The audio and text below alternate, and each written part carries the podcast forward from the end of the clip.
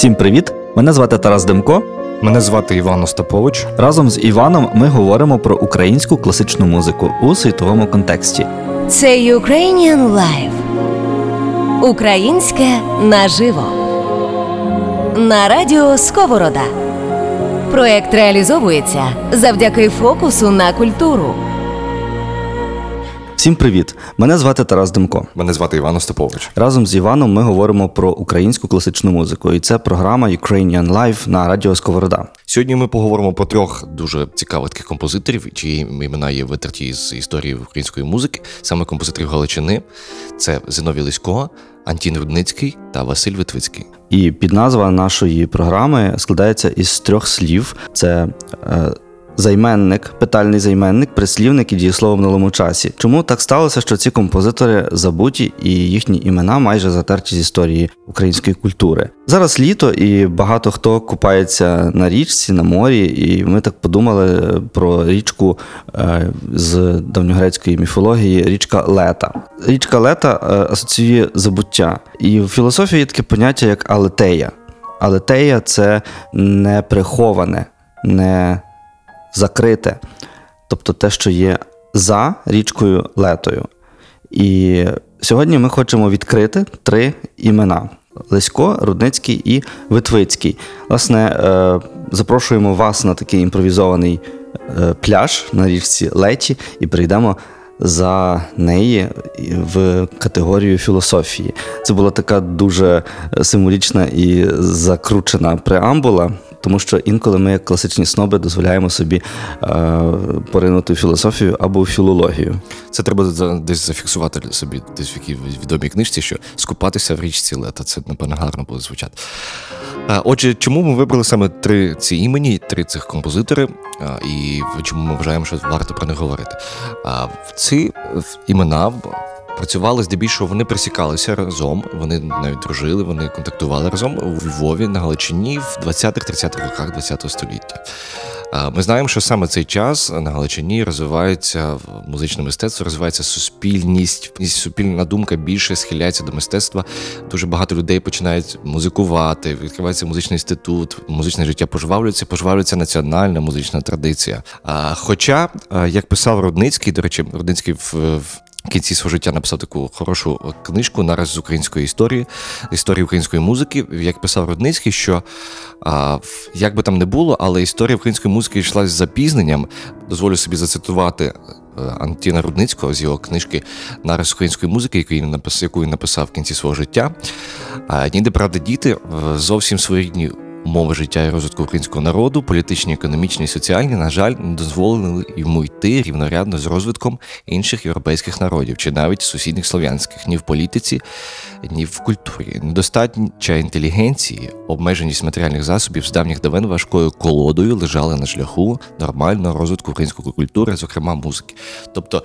Е, працюючи і розвиваючи, вони були свідомі того, що їхні мали свою місію працювати, розвивати українську музику, були свідомі того, що їхня культура йде з запізненням, і що потрібно надолужувати, потрібно якомога активніше працювати.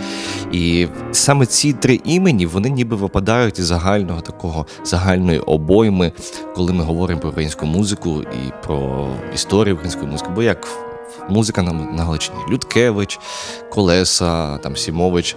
А ці три імені були біля них. І вони були також дуже активними. Наприклад, Рудницький був диригентом. Литвицький разом з колесою написав е, із Лиськом написали підручник з диригування.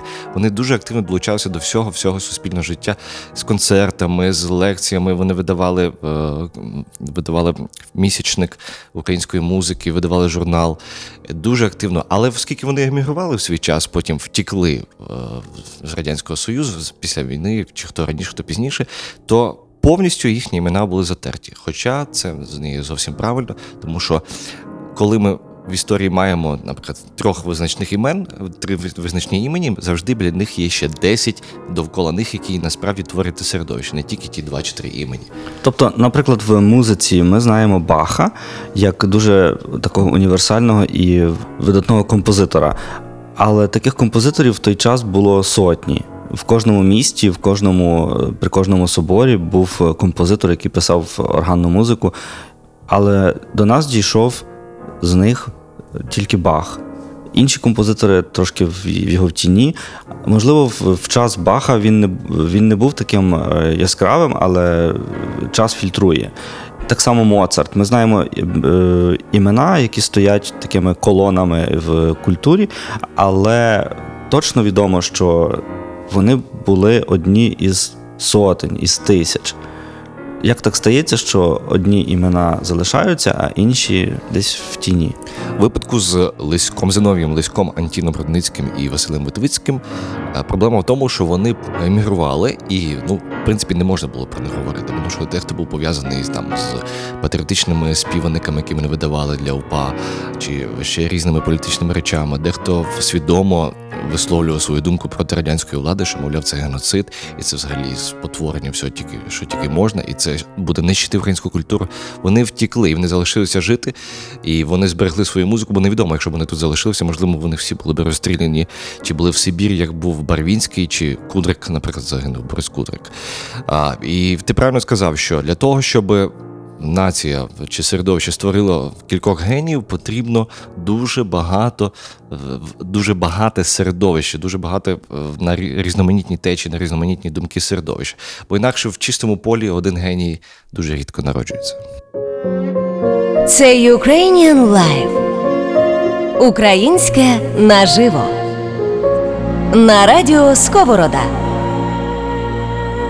Був е, в українській культурі такий композитор, як Лесько, Зіновій Лесько, але записів музики його зовсім неможливо знайти. Тобто про нього, по-перше, інформації дуже мало. По-друге, записів його творів майже не, збереглося. Та й, в принципі, невідомо повністю список його е, в творчості. А, так, про цих трьох композиторів, наприклад, е, про Зіновія Лиська, е, зокрема, немає жодної окремої монографії, яка би сказала, що от можна собі почитати, наприклад, як про Шевченка. От відкрив, от там жив, там народився, там з тим контактував, там так я переживав, там десь цитата на лист, там десь його е, друзі згадують, його сучасники згадують. Тобто його життя не, не досліджене. Його так, життя повністю. не досліджене повністю, і все, що ми знаємо, це здебільшого спогадів його сучасників, наприклад, про Лиська і про Витвицького можемо дізнатися зі спогадів Рудницького. Так, а зі спогадів Витвицького можемо дізнатися іншу точку зору на Витвицького, на Лиська і на Рудницького. Тобто, по суті, мало де є можливість знайти якусь інформацію про них. Я пропоную послухати один із нечисленних записів е, творів Зиновія Лиська. До речі, цей запис створений е, в, на одному з наших концертів. Це е, соната з 1920-х років. І відзначу, коли люди зі світу класичної музики чують про Лиська, вони насправді мають такий непідробний інтерес. І його манера, його творчість, взагалі його особистість викликає дуже е, велике зацікавлення. Пропоную вам послухати фрагмент цього твору і самим переконатися. Ми слухаємо в першу частину фортепіаної сонати Зиновія Лиська, написана в 20-х роках ХХ століття у виконанні піаніста Дмитра Микитина.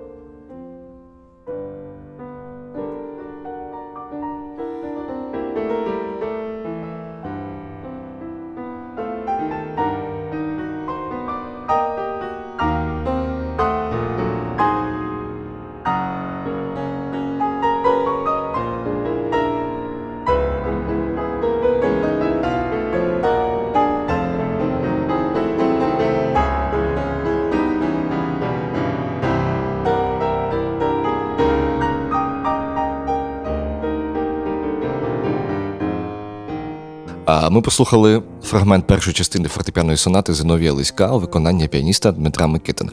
Запис був здійснений в рамках проекту Ukrainian Live Tour, який відбувався минулого року. Ми їздили 13 українських міст з програмою української класичної музики. Ти щось додаш? Чи я щось додав? Ну, музика дуже красива, гарна, така, трошки не схожа на іншу українську музику. Видно, що техніки і стиль зовсім відрізняються, і вона, вона така дуже інтелектуальна. Насправді, е, музика вона дуже схожа на, на те, що як я вже в багатьох програмах кажу, на те, що відбувалося в Європі. Фортепіаних сонат тоді було не так багато, які написали українські композитори, і саме ця соната вона відрізняється особливо авангардністю, оскільки вона написана ще в 925-му, якщо не помиляюсь, році. Там є такі важкі, якісь цікаві акорди, ритміка, гармонія, мелодика дуже особливі. І вона така трохи строката і така динамічна соната. Це Ukrainian Live.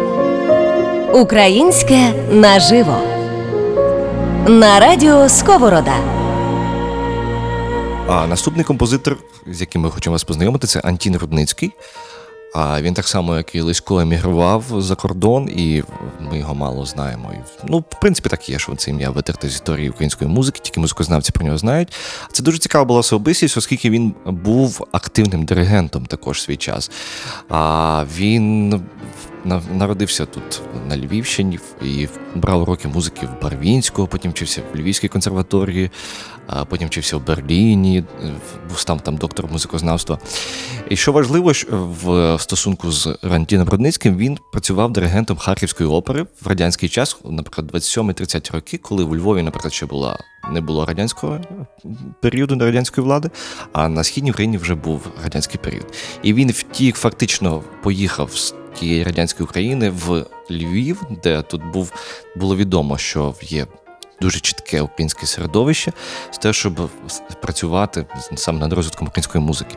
І, до речі, цікавий факт, що він, він працював диригентом Львівської опери, і він хотів написати велику національну українську оперу, і він навіть замовив лібретто цієї опери Антоничу. Який був, на його думку, одним з найяскравіших українських поетів, який був у Львові. Антонич написав одне лібретто, це відомий факт. Є це лібрето навіть є в збірнику творів Антонича. А, але Родницький передивився і сказав, що це лібрето більше поетичне, воно для співу не підходить, треба переписати. І Антонич не встиг зробити другу редакцію лібретто. Він написав тільки першу дію, а решта лишилося незавершеним. Хоча згодом потім Рудницький дописав все-таки цю оперу, але вона ніде не ставилась, і вона є фактично зараз от тільки в архівах композитора в Америці. Ми трошки послухаємо музики Рудницького. Пропоную послухати знову фрагмент фортепіанної сонати Антіна Рудницького у виконанні Світлани Познешової.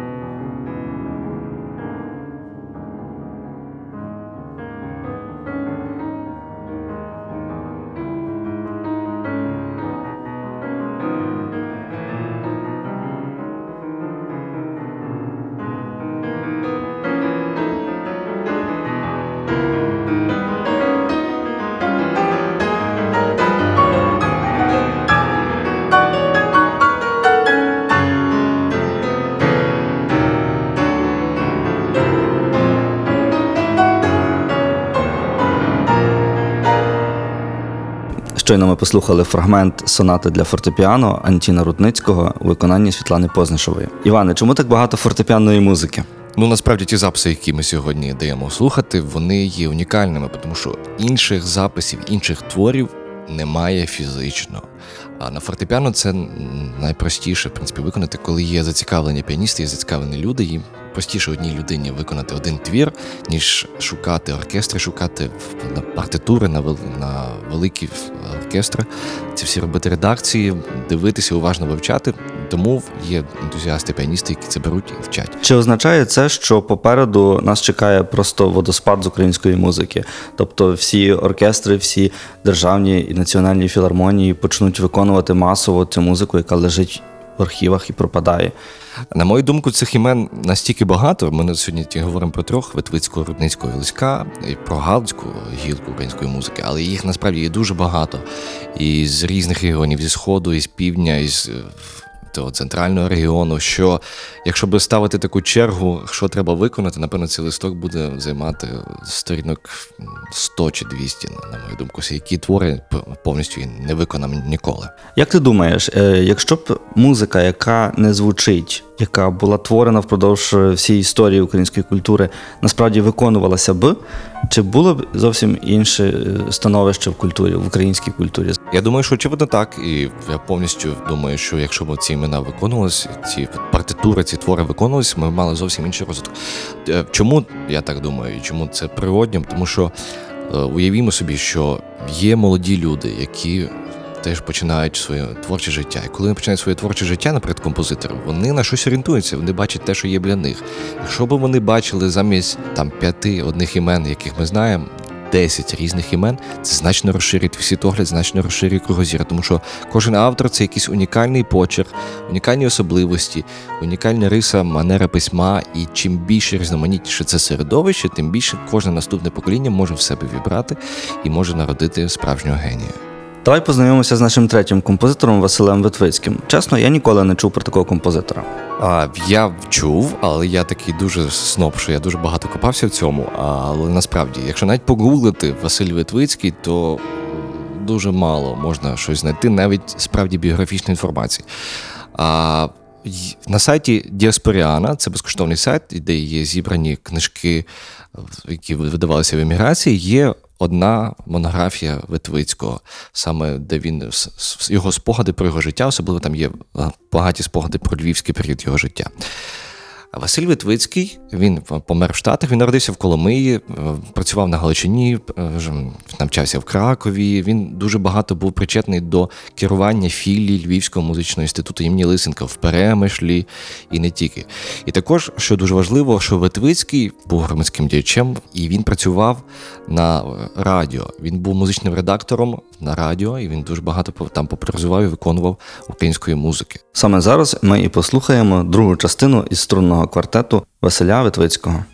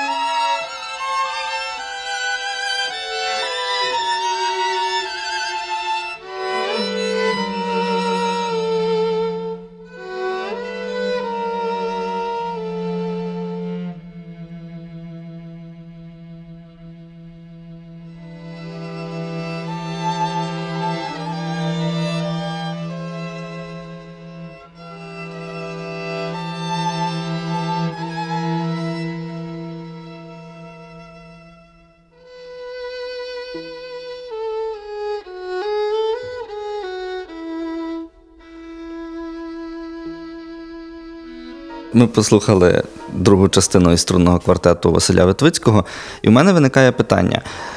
Як ти знаходиш цю музику, Іване? І всі, хто нас зараз чують, якщо вони хочуть послухати твори цих композиторів, про яких ми говорили, де їх шукати? Насправді я дуже не заздрю тим виконавцям, які хо- захочуть це виконати. Пошукати, просто погуглити навіть в, десь в консерваторіях, чи в будь, будь-де чи в бібліотеках, чи просто десь знайти цю музику, тому що її майже неможливо знайти. Я шукав запис цієї музики дуже детективним способом. Я гуглив, гуглив, гуглив, гуглив, і я знайшов короткі відомості про те, що Львівська консерваторія видавала збірник е, з камерної музики. І я зрозумів, що якщо Львівська консерваторія видавала такий збірник, значить, може хтось щось виконував. Я звернувся до керівника е, камерного оркестру Академії Львівської консерваторії Артура Микитки. Я навіть не надіявся, що в нього якісь записи є. Але думаю, запитаю. Я запитався в його, і виявляється, справді вони е, з концертного виконання вони записували музику Витвицьку і видали певно такий диск. Е, Диск не був надто великим тиражем, і він осів здебільшого в таких професійних колах, але на щастя, хоч якісь з- записи існують. Е, І принаймні, якщо хтось мене буде питати про цю музику, я можу сказати: ось є таке, можна послухати. Справді, це не щось аморфне, а справді музика звучить. Сьогодні ми говорили про трьох композиторів, імена яких майже невідомі в українській культурі. Ми з'ясовували причину, чому так сталося. Чому так сталося, Іване? Повтори ще раз. Тому що ці композитори емігрували, і ці композитори були важливими громадськими діячами, музичними діячами на Галичині і Львові для розвитку української музичної культури. Але оскільки вони емігрували, тому що не могли змиритися з радянським періодом, і вони розуміли, що напевно їх тут чекає не дуже солодке життя, можливо, навіть смерть, вони швидко. Оперативно емігрували за кордон. Звичайно, еміграція була дуже непроста, і в еміграції життя це не те, що ти в своєму середовищі, але вони там продовжили працювати, продовжили творити. І їхні архіви є в їхніх родинах, які їхніх їхніх нащадків, і ми. Принаймні можемо це відновлювати, не так як з Борисом Кудриком, який загинув в концтаборі, і де шукати його музику вже взагалі невідомо. Ця сучасна українська музика е, із розряду популярної класики. Я не знаю, чи вона в До чого тут класика? Розбір попси від класичних снобів. Зараз нам час рухатися до попси. Сьогодні ми говорили про еміграцію, тож пропоную перенестися до Піднебесної. І будемо сьогодні говорити на складні теми еміграція, а також сенс людського життя. Слухаємо одну з недавніх пісень Василя Васильцева Піднебесна.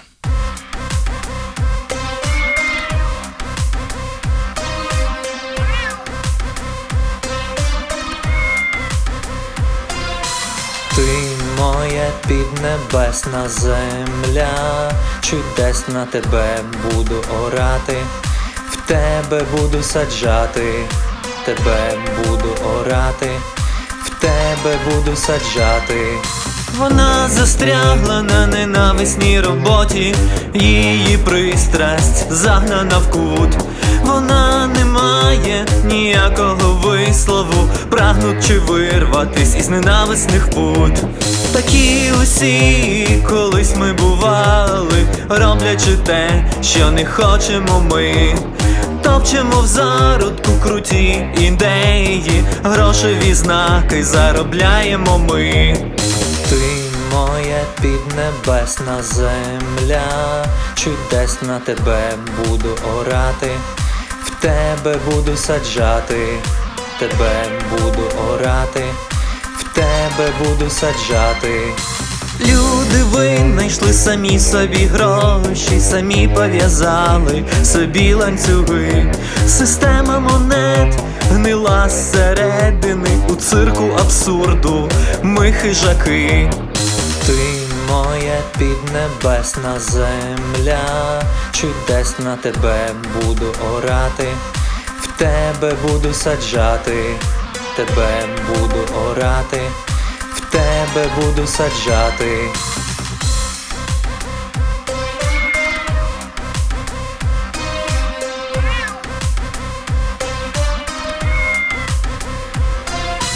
Робиться те, не що буде краще, а що більше грошей тобі принесе. Приходим до того, що в хліб замість хліба пхають усе, що добре росте. Ми так самі себе дуримо, заробляючи тут, втрачаємо там. Життя найдорожче з усього, що маємо, а ми все ще міряємо його в папірцях. Ти моя піднебесна земля, чудесна тебе буду орати, в тебе буду саджати, тебе буду орати, в тебе буду саджати.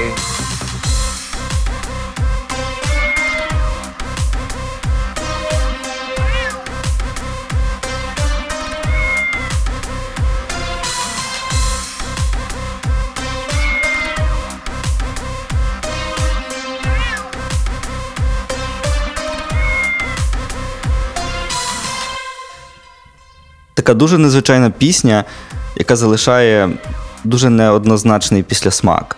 Пісня дуже неординарна. Насправді, якщо її проаналізувати, то перше, що кидається у вуха, це дуже такі змінні ритми, змінні переходи, дуже різке протиставлення частин, і хочеться думати мільйони думок, тобто вона не залишає байдужим, це точно. Давай е, спробуємо розкласти це по поличках і поговоримо про персифікацію, про содію, про стилістику, про проблематику і про музику. Я би хотів почати з музики, а саме з музичної форми. Тут дуже цікава штука. Зазвичай в піснях спочатку куплети, а потім приспів. Тут навпаки, спочатку приспів, потім два куплети, потім знову приспів. Але ще мало того, перед цим є ще інструментальний вступ. Це вже така, як така симфонічна драматургія, коли є вступ, є загальна фабула, думка, яка говорить тобі імператив, категоричний імператив, як в Канта, як в Бетховена, потім куплети як розвиток цієї ідеї, потім знову категоричний імператив, потім знову ця от форма вступу, яка фактично зав'язує цю всю музичну форму. А також стосовно е, мелодії і гармонії, ну тут здебільшого використовуються такі три звуки, як тоніка, шостий, субдомінанта і третій, але вони не повні, здебільшого на, опираються на основний басовий тон. І мелодії, мелодичні лінії, і багато в чому вони ніби як оспівують гармонію, тобто побудовані на тих самих тризвуках, які в гармонії звучать. Поговоримо про просодію і про вірші, власне. Віршування тут е, квантитативне, тобто кількісне.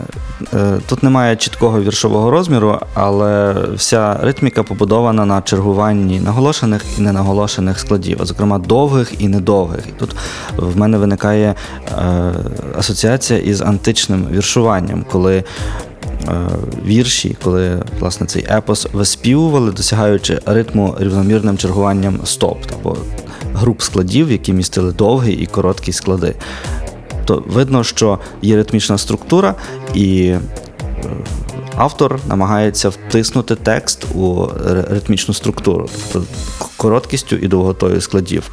Неповні рими, дуже цікаві свіжі, наприклад, ланцюги, хижаки, там, папірцях.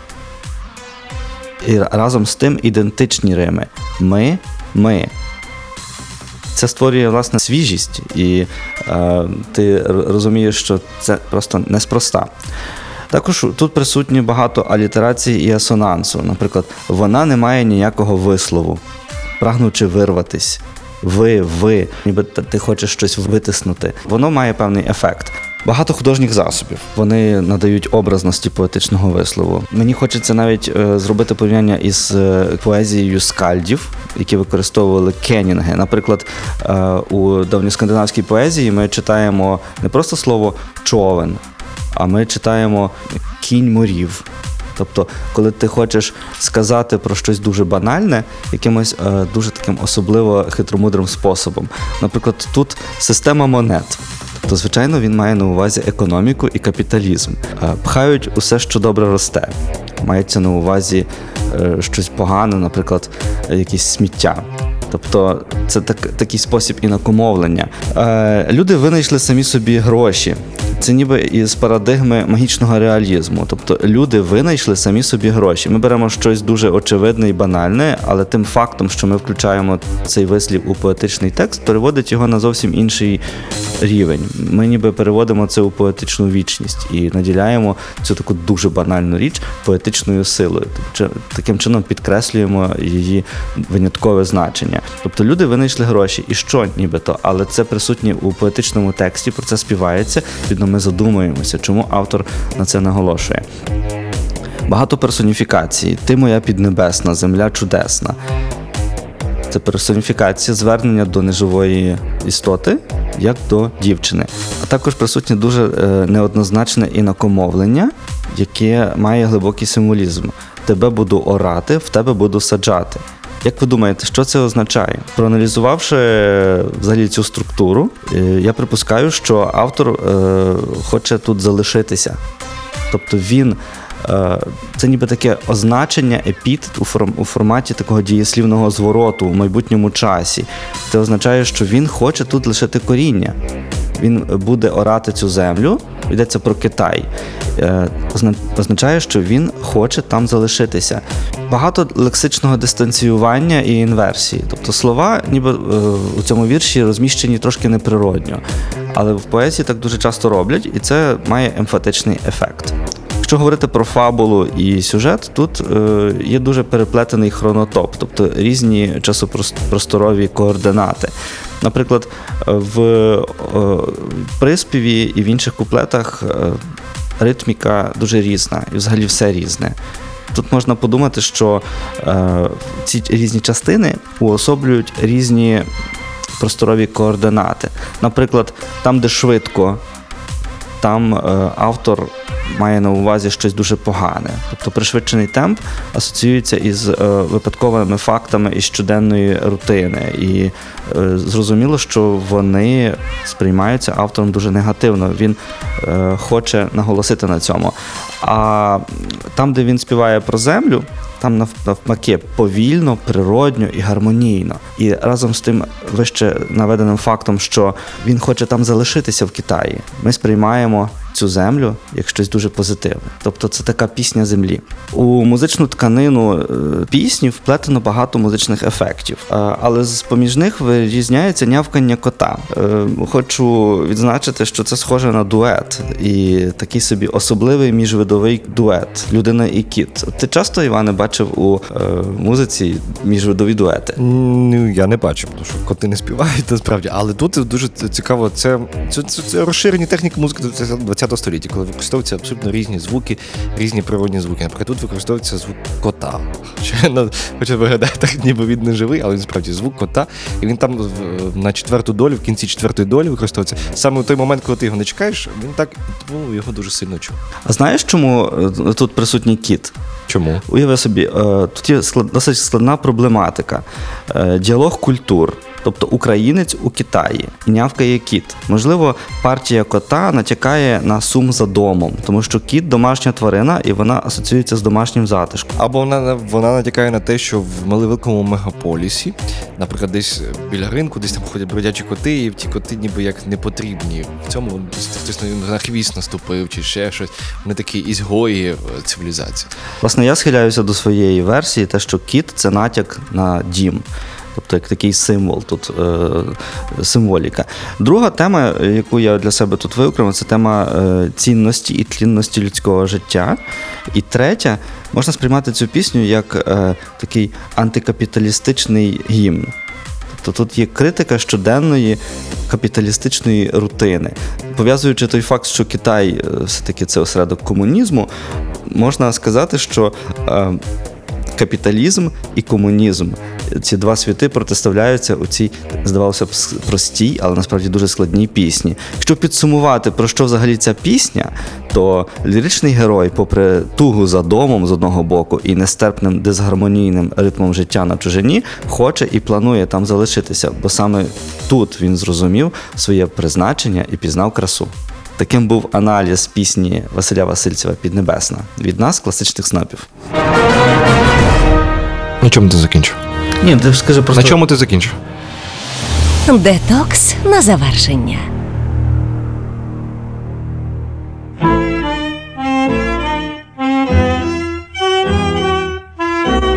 Завершимо нашу програму традиційною рубрикою Детокс. Це треки, які ми пропонуємо вам залишити у своєму плейлисті. Будемо слухати Весоловського пісня Прийде ще час.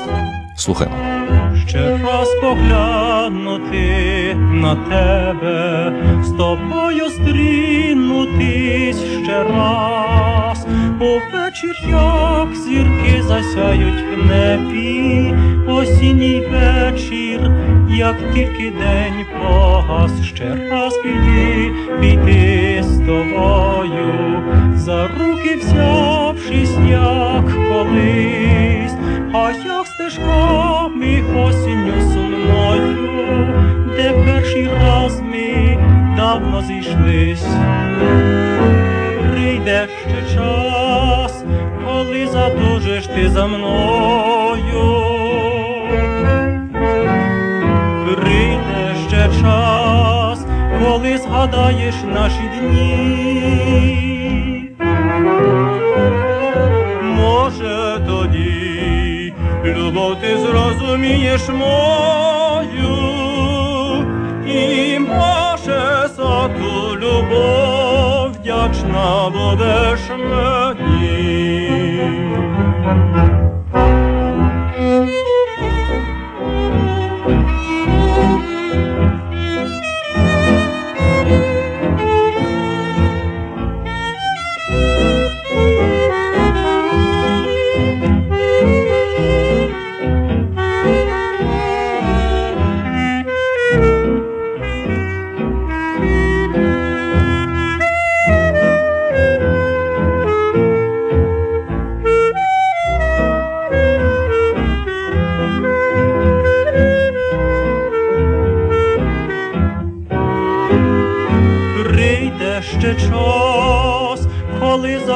Затужиш ти за мною.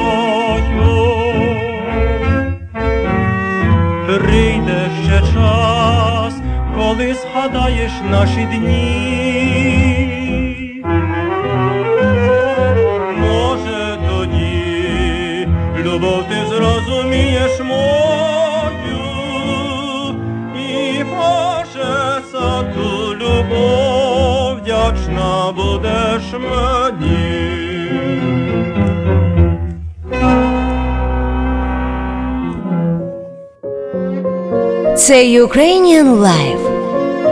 Українське наживо. На радіо Сковорода. Подкаст про українську класичну музику у світовому культурному контексті.